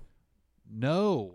How much? Send it. How much? So you read the same article I did, but without looking at it, because I you may have it pulled up, you may not. In 2011, how much? How much did Bezos record, report? Ten years ago, Amazon. So at this point, his net wealth is Was that roughly the year that he reported the lost? yeah The, the loss. yeah. So at this point, his I'm looking at the graph. He reported a loss. Yeah, I'm going to call his net worth probably about 18 billion dollars in net worth. Ooh, low number. Yeah. He got the government in 2011 report he reported a loss when his net wealth is about I'm I'm just looking at the graph. I'm going to lowball it and call it like 17.5, 18 billion dollars in wealth. The government paid him 4 grand for each of his children in 2011. The government paid Jeff Bezos who had a net wealth of surplus 15 billion dollars. 4 grand. In fact, in 13 years, in 13 years from 2006 and 2000 to 2018, Bezos's net wealth has gone up to 127 billion dollars in 2018, and he has paid 1.4 billion dollars in taxes. Okay? Not terrible, but when you look at the graph, it's flat until about 2014 when Amazon spikes and he's like, "Oh, I got to start paying taxes." But it's so flat after that. He effectively is paying in the mid millions until about 2016 where we start getting into the high millions. Again, I haven't seen the tax documents. If this dude is pumping hundred million dollars a year into his YMCA, into into like Bill Gates. Oh my god! Imagine having a public library that had everything that your nicest academic university had, just as far as resources go. Wouldn't that be cool? Yep. With the, uh, with the tran- transportation system to support that, It'd be amazing. It'd be amazing. I miss Korea for those reasons. I miss- like uh, just for transportation. Period. I miss Europe. I miss Germany so much for that. Uh, uh, Paris, you know, being out and being out in France was the same way. Um, I don't know. I I have some weird I have some weird thoughts about this. Um I don't want to I don't want it to come off sounding like I forgive all these billionaires because really they're doing what the United States has allowed them to do. They're doing what our elective representatives have allowed them to do. It is not it is not the fault of all these multi-billionaires that they are not paying their fair shares in taxes. It is the fault of the people who we elected who said, I am here looking for you or looking out for you that are indeed not looking out for us. Um, I'm I'm I can't be upset about anybody on the right who is doing this because this is their platform, right? Because if we pay if we tax the rich less, then they will spend more into the economy and it helps the economy. I'm actually a little bit more upset with everybody on the left who says tax the shit out of the rich and then doesn't stand behind that or do anything to further it. I'm a little upset uh, with the administration at the moment who says we're going to do what we can to relieve student debt. My student debt is paid off. I will tell you that. My student debt is paid off, and I accumulated uh, just shy of $60,000. The only reason my student debt's paid off was because I let half of it go into collection and I settled for some of it. And then luckily I have a father who for my 25th birthday when I signed my contract into the army cut a check big enough to pay off my student debt. Did I need him to do that? Absolutely not. Did he do it? He absolutely did. Um, so I am very, very, very privileged and lucky in that sense. Um, I had a five year plan to play it, pay it all off, and him and I had gotten to talk about it one day, and he said, "Oh, you have a plan to do it. I can just take care of it." And then one day my payments were zero, and I was I talked to him about it. He goes, "Yeah, happy birthday." It's like, thanks, man. Uh, I appreciate it. Also kind of felt like shit about it because, you know, it's it was my education that I did not finish because I got kicked out of college that he paid for for some reason. I don't know, like love or maybe he likes me or something. I don't get it. But again, um, I'm upset with the people who said they were going to do something about it who are not doing anything about it. I think that's my takeaway from all of this. I don't know. Uh, uh, what's what are you getting out of all this? Oh, you mean besides the uh, flawed tax code? Yeah, exactly. Uh, I'll I'll tell you what I'm getting out of it. It, it just seems like um, there hasn't been enough paying attention to. Oh boy, what sticks out? What sticks out? Oh. Lack of attention, maybe. Yeah, that seems right. Lack of attention. We are just not paying attention to the tax code. Very sad. J.O.'s been gone. I think he's I think he's peeing. Uh He's gonna hate this. But we're just gonna we're gonna monologue it.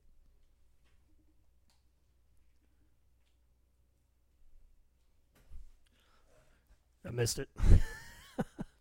You're lucky. okay.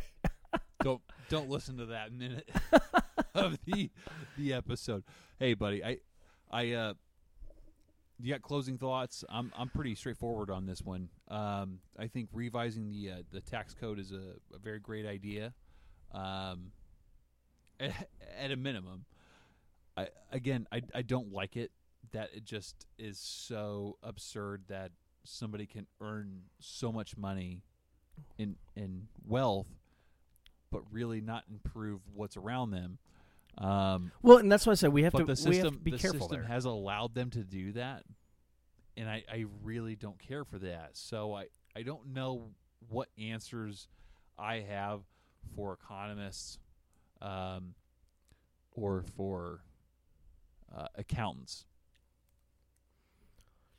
Yeah. Um again, I'll just go back to kind of what I was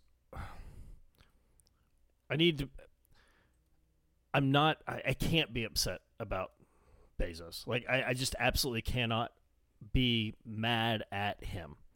I'm not mad at him that Right. the system is it works in his favor. I'm mad that the system doesn't work in everybody's favor the same way. Um, I am not, and I will tell you right now that this is my hardest stance: is I'm not a, I am not a Venezuelan socialist here. I do not believe that. I'm a very cautious capitalist. I guess is the way to put it. Very cautious. I don't even know that I'm a capitalist. I don't like using a self checkout if I don't have to use it because in my mind that's taking taking jobs away from somebody. And anybody that anybody that owns a and owns an establishment that utilizes self checkout, I believe that those self checkout machines should be taxed at the same rate. The company should have to pay taxes on those machines as if there was an employee standing there checking you out. What do you think about that? Uh, I can see it both ways. Both ways, right? Because it on one on one hand, it reduces your overhead, so it it allows for uh, consumer goods to be cheaper. So you and I can afford something a little bit cheaper because now I'm not having to pay an employee to do it. But on the other hand, it's a we fight, not a me fight, right? So if I have to pay an extra fifty cents for my box of mac and cheese, so that person gets, so I can employ somebody so they can make rent and take care of themselves. You're using the wrong number. What do you mean? When they increase consumer prices like that, it, it, it's at a number that only you and I would actually look at. It- or, excuse me, it's not you and I. It's people that want to look at their invoice and be like, what did I actually pay for? Yeah.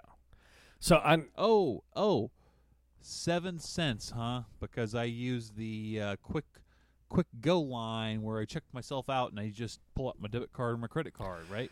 Yeah, unfortunately, I am very, I am very, um, I am very lucky that I don't, I don't take my receipts anywhere. Um, I only use a credit card because for the rewards, because I pay my credit cards off in full at the end of the month, so I can get my rewards. A question that I, I, I jotted down when we started this conversation um, was: Are there clear winners? Are there clear losers? Absolutely, there's clear losers in this. Well, there's both. There's there's the clear winners and clear winners. Are Okay. clear, Who are they? Well, the clear Excuse me. winners are the clear winners are everybody's whose tax data was just released, and we go, they're paying negligible amounts on their income. The clear losers are the people who made. Would you say that bottom one was nineteen seven? Are the people who made twenty twenty two thousand dollars a year or twenty two thousand seven hundred dollars a year, um, and that three grand got taxed at twenty two percent. Um, I don't know. I've lived in some very very poor areas. I don't know anywhere that I could live on twenty two thousand dollars a year taxable income. Prov- And now, and the numbers you were given were for a married household. So this is for at least two people. I don't know anywhere that I could afford to feed two people, pay rent, figure out how to get where I'm going so I can afford to, so I can figure out how to make another $22,000 next year. God forbid we have kids. Um, if you look at socioeconomic data, I th- if you look at socioeconomic data, the higher the households that higher tend to have higher um, occupancy rates tend to be lower income households. The households that make lower lower amount annually tend to be the households that have multiple children or have family that they're being taken care of also or have anybody else that's living in that household. So it, it, when you're talking 22 grand a year for a household filed jointly, it's generally not two people. There tends to be more people there. Those are the clear losers because nothing is being given to them. Um, there is a perf- there's performative steps that they are required to take to feel like they are a valued member of society, but they can never get out from behind that because the government keeps saying, nope, everybody's equal. This is the land of opportunity. Just go make an opportunity. Why aren't you seizing the opportunity? tell me what those people look like? what do you mean? Either in employment or other life situation, and then what? How can we? How can we relate to this? Uh, because Oh, here you go. as as two guys that get to sit around and talk about our income, I mean, we must not be doing too bad. You know, I can sit here and bitch and complain about my income, but it's like we get to talk about it, Well, which here, means something, right? well, here's a good one. Uh, what's fifteen thousand a year? Well, I'm sorry. What's fifteen thousand or fifteen dollars an hour? Forty hour work week, fifty two weeks a year. Do you know what that is? No, Okay, so it is last. God, I was like 32, 32 um, fifteen times fifteen times four is uh, So- sixty, which means that's probably about six hundred dollars a week. so it's it's thirty four grand. weeks in a month. It's no, you got you got to do four and a half, but it's thirty grand a year. It's thirty grand a year at fifty weeks because I'm going to assume two weeks of those are unpaid leave for sick leave or just vacation time. So you're going to get two weeks of unpaid leave for sick leave or anything like that. Fifteen dollars an Now hour. Let's go back over here and refer to our 2020 tax bracket, which is 22% is for single individuals between 9.8 thousand and 40.1. Oh, I'm sorry. You said 9.8. So I'm going to take Yeah. out 9.8. So I'm going to take well, out 98. earlier that number was based off of dual income households or for married Okay. So a single per- filing jointly. a single person, a single person who's working a $15 an hour job, 40 hours a week, 50 weeks a year because I'm taking out 2 weeks for unpaid leave, unpaid sick time, uh, God forbid you have a kid that you have to take time off for. Um, and the and the company doesn't pay you for it. I don't mean God forbid you have a kid. I mean God forbid that you want a family and the company's not going to pay for it. So you've made you're 30 before you get taxed. I'm going to take out nine eight because that's the poverty level for a single person. Is that what you're saying, right? The tax rate, the tax bracket is nine eight to what? Well, as single individuals. Yeah. That's, um, uh, I've filed as married. No. Oh, right. I've also filed myself as head of household, which is a separate tax bracket. just let's look at the single because you just mentioned the single one. Okay. You said, "What's my single? Ta- what's the lowest tax bracket for individual?" 9.8. Nine point eight. Or oh, so you 10%. That's uh 9.8 and below. Uh 12% Oh, is I'm sorry. 9.8 to to 40 uh point 1. All right. Well, now I've got to I've got to redo the math here. So Sorry, buddy. no, it's all right. Ninety eight hundred dollars times ninety percent plus ah crap. My calculator's all acting up. So ninety eight hundred times 0.9 plus uh that leaves me with twenty thousand two hundred dollars. What's my next p- tax bracket? 12%. times 0.1 uh 0.78 okay so that means my take home that year is $24576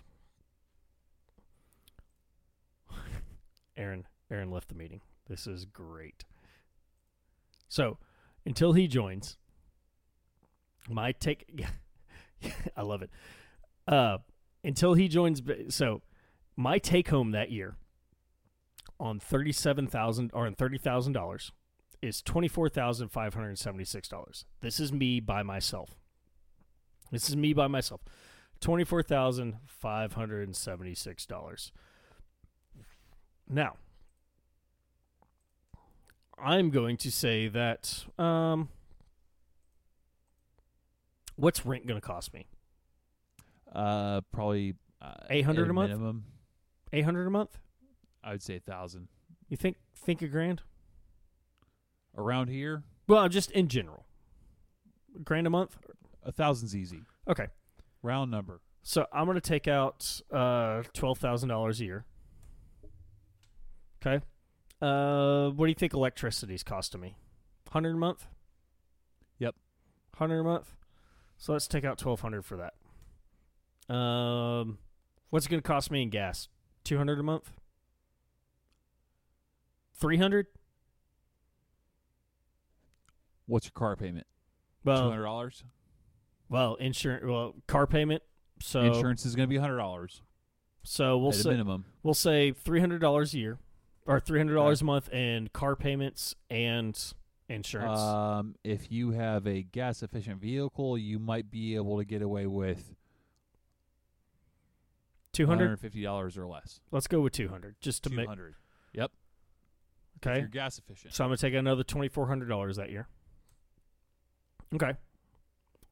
Uh, Groceries, two hundo. a month. Yep. Okay. Um, Phone Self- bill. Are you married or single? no, we're single. We're still doing single. So most people are probably Uh, paying your about phone's- hundred to one hundred and Your, your, your phone's paid off, so it's going to be hundred bucks. Hundred bucks a month. Okay, well, it's a good freedom number because at the end of the year I have seventeen hundred and seventy six dollars left over. So I started off at thirty grand a year. I taxed myself appropriately according to the brackets, which left me net gains net, I'm at $24,576. I paid $12,000 a year for rent, which dropped me to 12,576 bucks. Paid 1200 a month and what do we say what phone? Yeah, phone was $100 a month, so now I'm down to 11,376. I had my car note and my insurance at $3600 that year, which brought me down to $7,776. Um, I paid two hundred dollars a month for gas, so five thousand three hundred seventy six dollars. I paid twelve hundred dollars a year. I'm sorry, I paid twenty four hundred for food. I think is what I said. So two thousand nine hundred seventy six dollars, and then I paid my cell phone bill, which is another twelve, which brings me down to one thousand seven hundred seventy six dollars. Um, oh God, you know what I forgot, Aaron? Was I had to change my I had to change my oil twice that year. Um, at about a hundred dollars a piece, so fifteen hundred seventy six dollars. Yeah. Um. Oh God, dang it! I also forgot that um, I lost the upper ball joint, or I lost the upper control arm in my car, Five hundred dollars. and that was five hundred bucks. Um. Oh, you know what? I had to go to the Credit hospital. card. No, had to put it on the credit card. And what was your interest rate? Uh, my interest rate at that is probably close to like thirty, uh, probably like thirteen percent, eighteen percent. Um, so it actually ended up being like six hundred bucks. JM, did you break even, Oh no, no, I, no, I, I, I still or got did you end up owing that year? no, I've still got nine hundred and seventy six dollars left over. I still got nine hundred seventy six dollars left over, Aaron, and that's okay. Oh, so you're good. I'm good for the year. I still have nine hundred seventy six dollars left over because. Oh no no no! I didn't, Aaron, because while I was at my job, well, actually, while I was in the parking lot, I stepped Are off. you um? I stepped off this curb wrong, and I and I rolled my ankle, but it didn't heal quite correctly in two days, and now I think it's actually like. Um, I think I may have actually broken something, and I had to go to the ER. hey, buddy, not a problem for you. You want to know why? Because you're in the military and they Mm. got the uh, the health bill. But what if you had moved away from home and you'd picked up a new job and you wanted to go home for the holidays?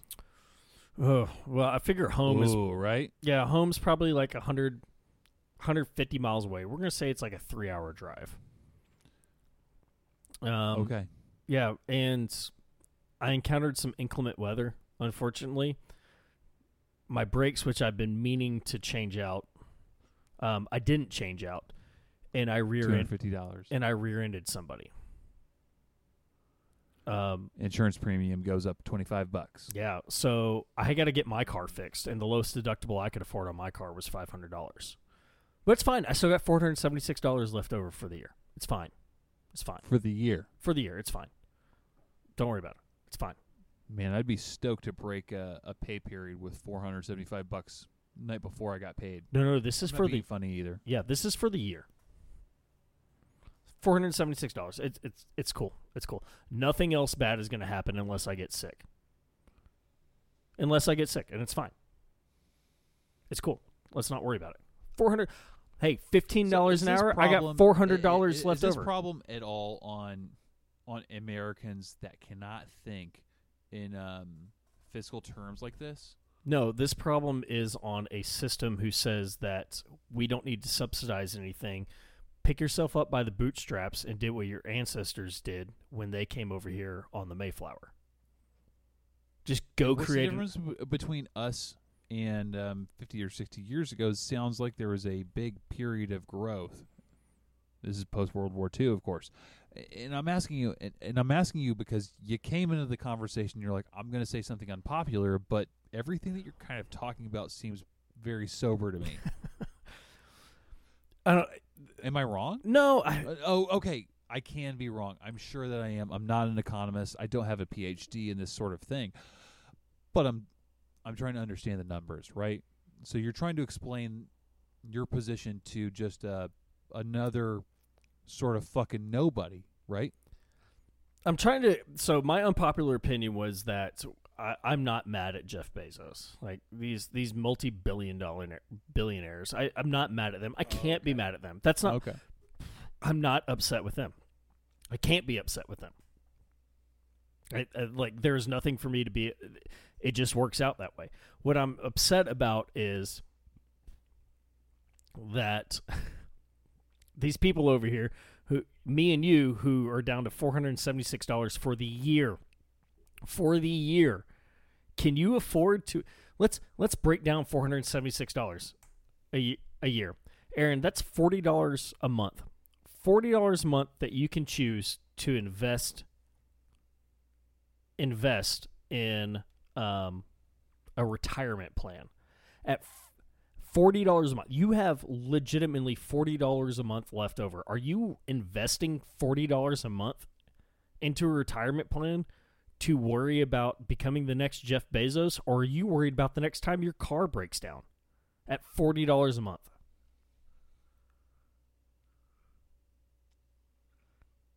I don't think anybody's mad at Jeff Bezos. Nobody's mad at Jeff They Bezos. just- They just want to be the one that gets his salary salary for a day. Yeah. Cuz I want that. Yeah, well, I mean, why why are we not? And we are. But hey, why are we not January sixth insurrection over some fucking tax codes versus who the fuck lost an election? Why are we not more upset that they?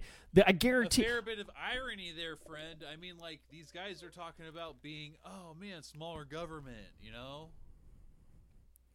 I got it. Yeah. Why are we not? I know. Why are we not storming the Capitol over forty dollars a month left over? You know, what? and fuck it. Uh, for fuck's sake, I mean, like, come on. I mean, like, uh, a big argument between.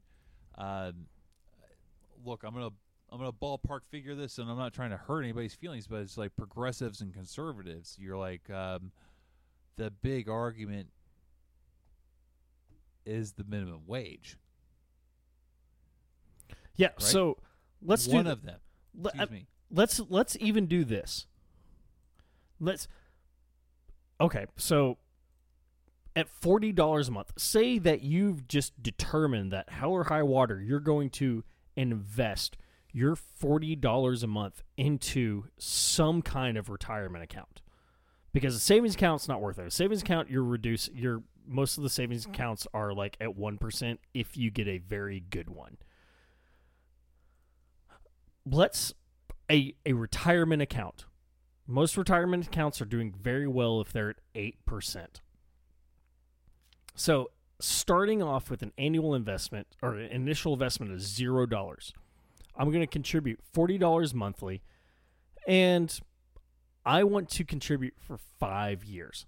I'm gonna compa- I'm gonna do a compound rate on this for five years annually. It's only twenty eight hundred dollars. It's twenty eight hundred dollars at eight percent, but it's a retirement account, so I can't touch it till I'm fifty five. Period. I'm sorry, I can't touch it till I'm 65 and a half. 60 and a half? Is that the way it works? Fuck, I can't remember. And I'm 20 years old, which means I have 45 years of putting $40 a month into this thing. It's still only $185,000.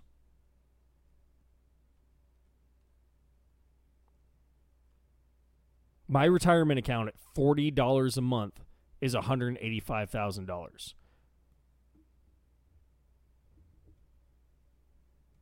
And guess You think what? You'll be able to live off of that. No, no, because guess what? At one hundred eighty-five thousand dollars, when I decide to draw that all at once, guess what the fuck happens?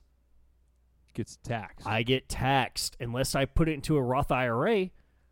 Then my forty dollars a month gets taxed going into the account, which makes it closer to like thirty-two bucks a month. Now I'm down. Now I just lost forty grand. I'm at one hundred forty-eight thousand. so we got to figure out how to cheat the government. We got to figure out how to elect officials who say what that they're actually going to do what the fuck they say they're going to do. Or cheat the government. I'm all Which one do you think is going to happen first? I mean, like, when's the last time meaningful change happened to the tax code? In your opinion, because uh, this is this Uh, is such a a very nebulous subject that Man, I'm kind of meaning I'm meaningful interested, and this is something that I engage in conversation with. Like, meaningful change with- happened under the Trump administration. It was just meaningful in the wrong way because it was meaningful. It was very meaningful. It just happened in the wrong direction.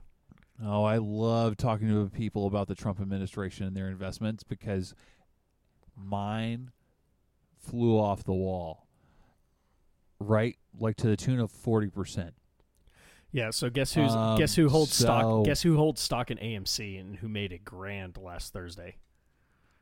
look, buddy, uh, I like to damn the Trump administration a lot. But I'm also not so blind that whatever he did benefited me. Meaningful change, right? Meaningful change. Just because it just because it's bad or good doesn't mean it's not meaningful. My favorite people to, to make fun of are the people who are like the social justice warriors, and they're like, "Oh, but I'm a, I'm a fiscal conservative." You're like, "Oh, you liked Trump's tax policy, didn't you?" because it helped you and you know why because because they could afford to have it help them because they're not the people who are worried about $40 left over a month Well, you ever watch that Um, you ever watch that show undercover boss no, I don't watch a lot of TV. I'm sorry, okay buddy. so you need to find I, let me uh, while we're sitting here um, let me find out what boss what streaming service this is on um, because you need to so it's on hulu um, do you have a hulu subscription I can get one. well I, I don't even think you need like an actual hulu subscription it's on cnbc um, but this is some of the the most eye-opening stuff that these million and billionaires sees when they take CEOs from huge corporations. What's the big um what's the big garbage company? Um it the trucks are green, the logo the logo's like green and gold. Um Waste management. Waste management, yes. So I remember specifically watching one. They had the CEO for Waste Management, which is based out of I think Arizona, Arizona or New Mexico, and they they do him in full makeup. They put on a fake beard, all wig, all this shit, and they put the dude on the line for like a week. And he gets to talking with his garbage collectors, with the people that are sorting refuse, with the people that are making uh, house calls, and they always put him with people that are having a hard time. Like, oh yeah, I've been doing this job, working for this company for 15 years, and I helped implement this change, this change, this change, and I'm still down here because the manager took credit for this, this, and this. And these guys come down here and they go, "Oh, this is incredible." And so you see this like feel good moment at the very end. They're like, "Oh my god, I didn't know that your child was going through cancer recovery and that you couldn't afford to do it. So I'm paying for your child's cancer treatments." Because it looks good on TV, and guess what they do? They just walk away and they go back up to their penthouse afterwards but at least it gives them some sense of humility. Maybe. I don't know. Like maybe they see it. Maybe they don't see it. Maybe they don't care because they're on there to make their company look good. Maybe they take companies like Waste Management, who has who's actually done a very, very, very good job. Uh, but maybe they take companies that have bad public image and throw the CEO in there to humanize them a little bit. Yeah, I don't know. I, th- I do think that's one thing I like about the military because every general out there has started out as a private or a lieutenant. They've at least seen what it was like at the bottom. They have some understanding, right? Every sergeant major out there remembers being Private Joe before he was Sergeant Major Joe they have some sense of empathy of what it was like mopping the hallway till nine o'clock at night because the command team still hadn't figured out what they were doing.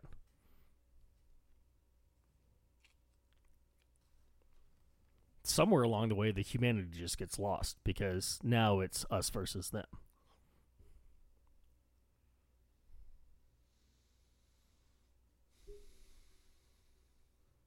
Something that we've talked about a lot around here is uh, me versus we.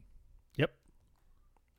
How can we incorporate that into our argument, um, either for or against taxes? Because it sounds like that we both agree that taxes are necessary. Inequity some inequity doesn't somehow exist. It does exist. If you had something that you had to say, uh, or if you had something that could solve this, what do you where would you start?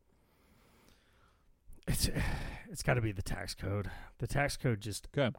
Absolutely has to be. It's not comprehensive enough. No, absolutely not. Okay. Investing back into people and infrastructure, both of us are on board for. But some people can get away with it because they just earn so much, right? Yeah. Man, good for them. It really fucking sucks for me Well- to just fork out hundred dollars a paycheck. It sucks. Well, it's what happens when you can afford to do it, right? That's right. Hey man, move us on. Maybe some good news. Some good news. All right. So I'm I'm freaking out a little bit because my uh, my computer monitor up here just shut off uh, because my my laptop's overheating. But I'm gonna work through it. I'm gonna work through it. We're gonna get through this episode. So, a Texas bakery in Lufkin, and Lufkin is based in East Texas. So East Texas is known for uh, like a couple things. It's known for pine trees, beautiful, beautiful pine trees. Um, it's known for swamps. Um, if anybody's ever been to Vidor, Texas, or Orange, Texas, then you would know um, it's one of the founding homes for the KKK in Texas. Um, By the way, this is the good news segment. it is. So, Texas Bakery. Um, what's it called? It's called Confections. It's a bakery in Lufkin. Puts up this amazing cookie um, cookie display. They have these six heart cookies with rainbows on them, and it's on their it's it's on their Facebook. It says Happy Pride to all of our LGBTQ friends. All lovers of cookies and happiness are welcome here. Rainbow emoji and stars emoji. immediately immediately following that, they get backlash. One of the things that happened was they they had this huge um, order. Uh, I don't think it gives the full Five dozen. Was it five dozen? Yeah, six, Five dozen. 60 of them, and they canceled that order. I ain't gonna support you people that support those people because my white Republican Nope. Jesus. Move us on because this is a good news segment. Yeah, because those white Republican Jesus got says canceled, right? Yeah, white Republican Jesus says those people aren't allowed in my church. Immediately, the next day, they've sold out.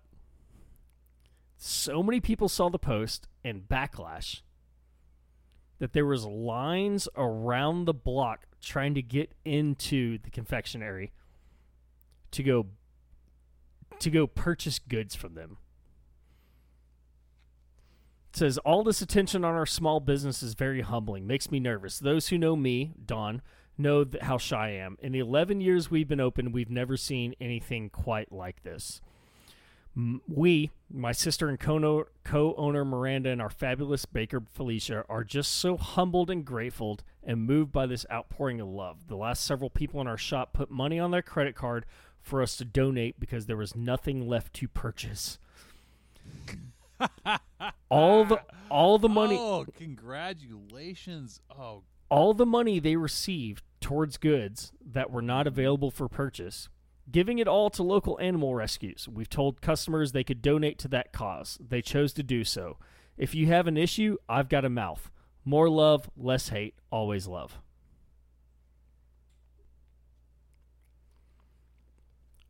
Its Facebook page now has 50,000 likes.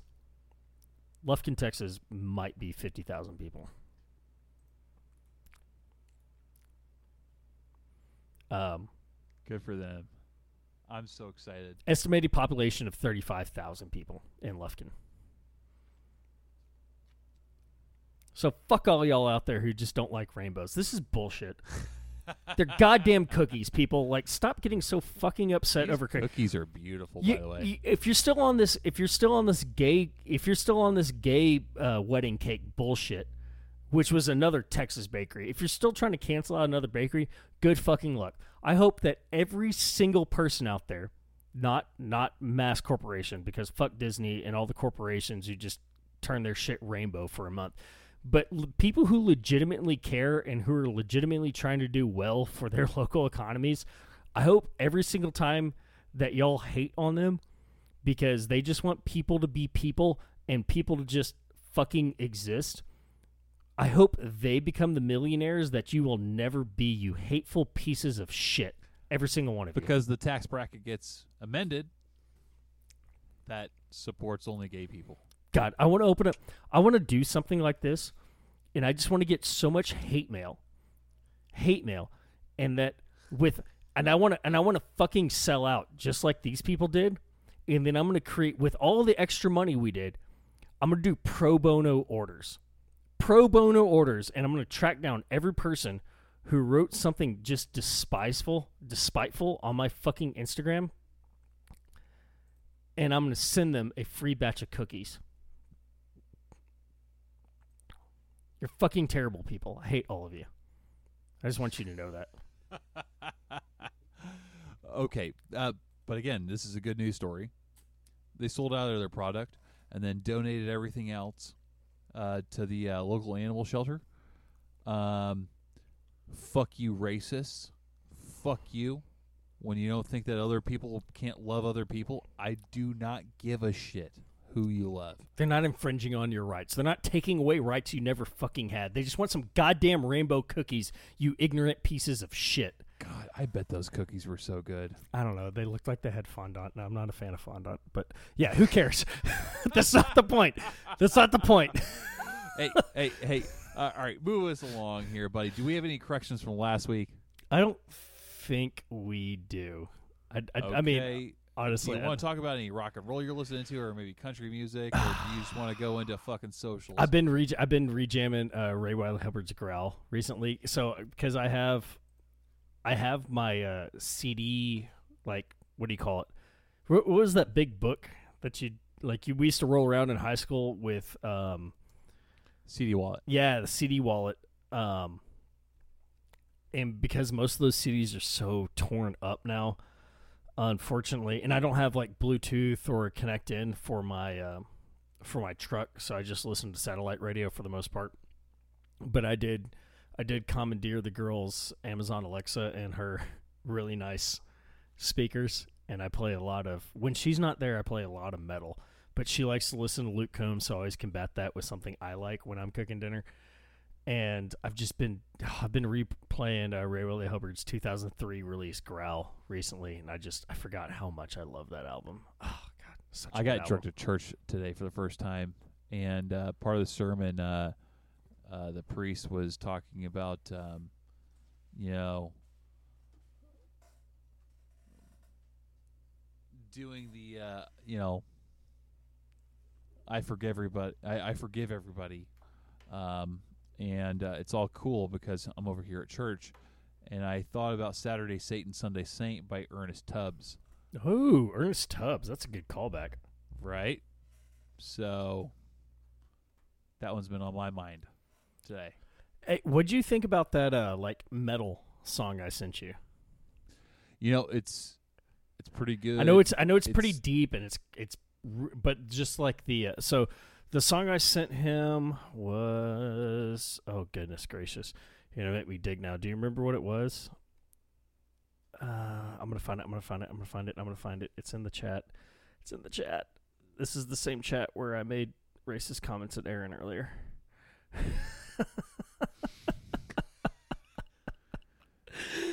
you and you and my girlfriend's mom are gonna love each other. oh yeah. Why is that? Well, she tapped me on the shoulder during church, and she goes, "Oh, it's Father Carlos Chavez. Is that your cousin?" Oh God, that is wonderful.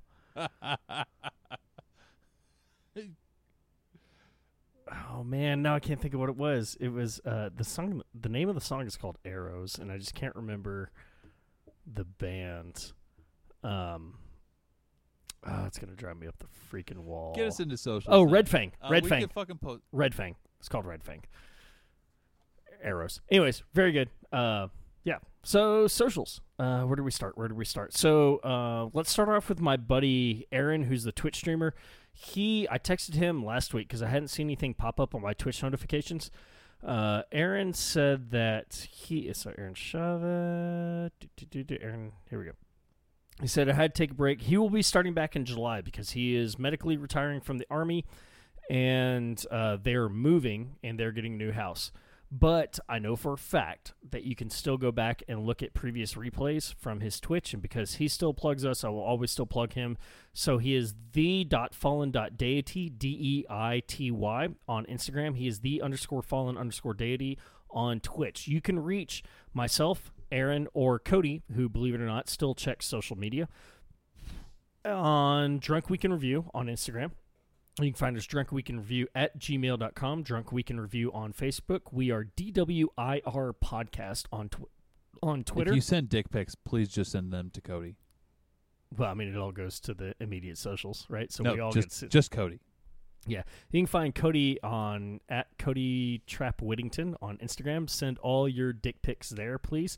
Uh, I expect lots of Richard Nixon photographs when I say dick pics.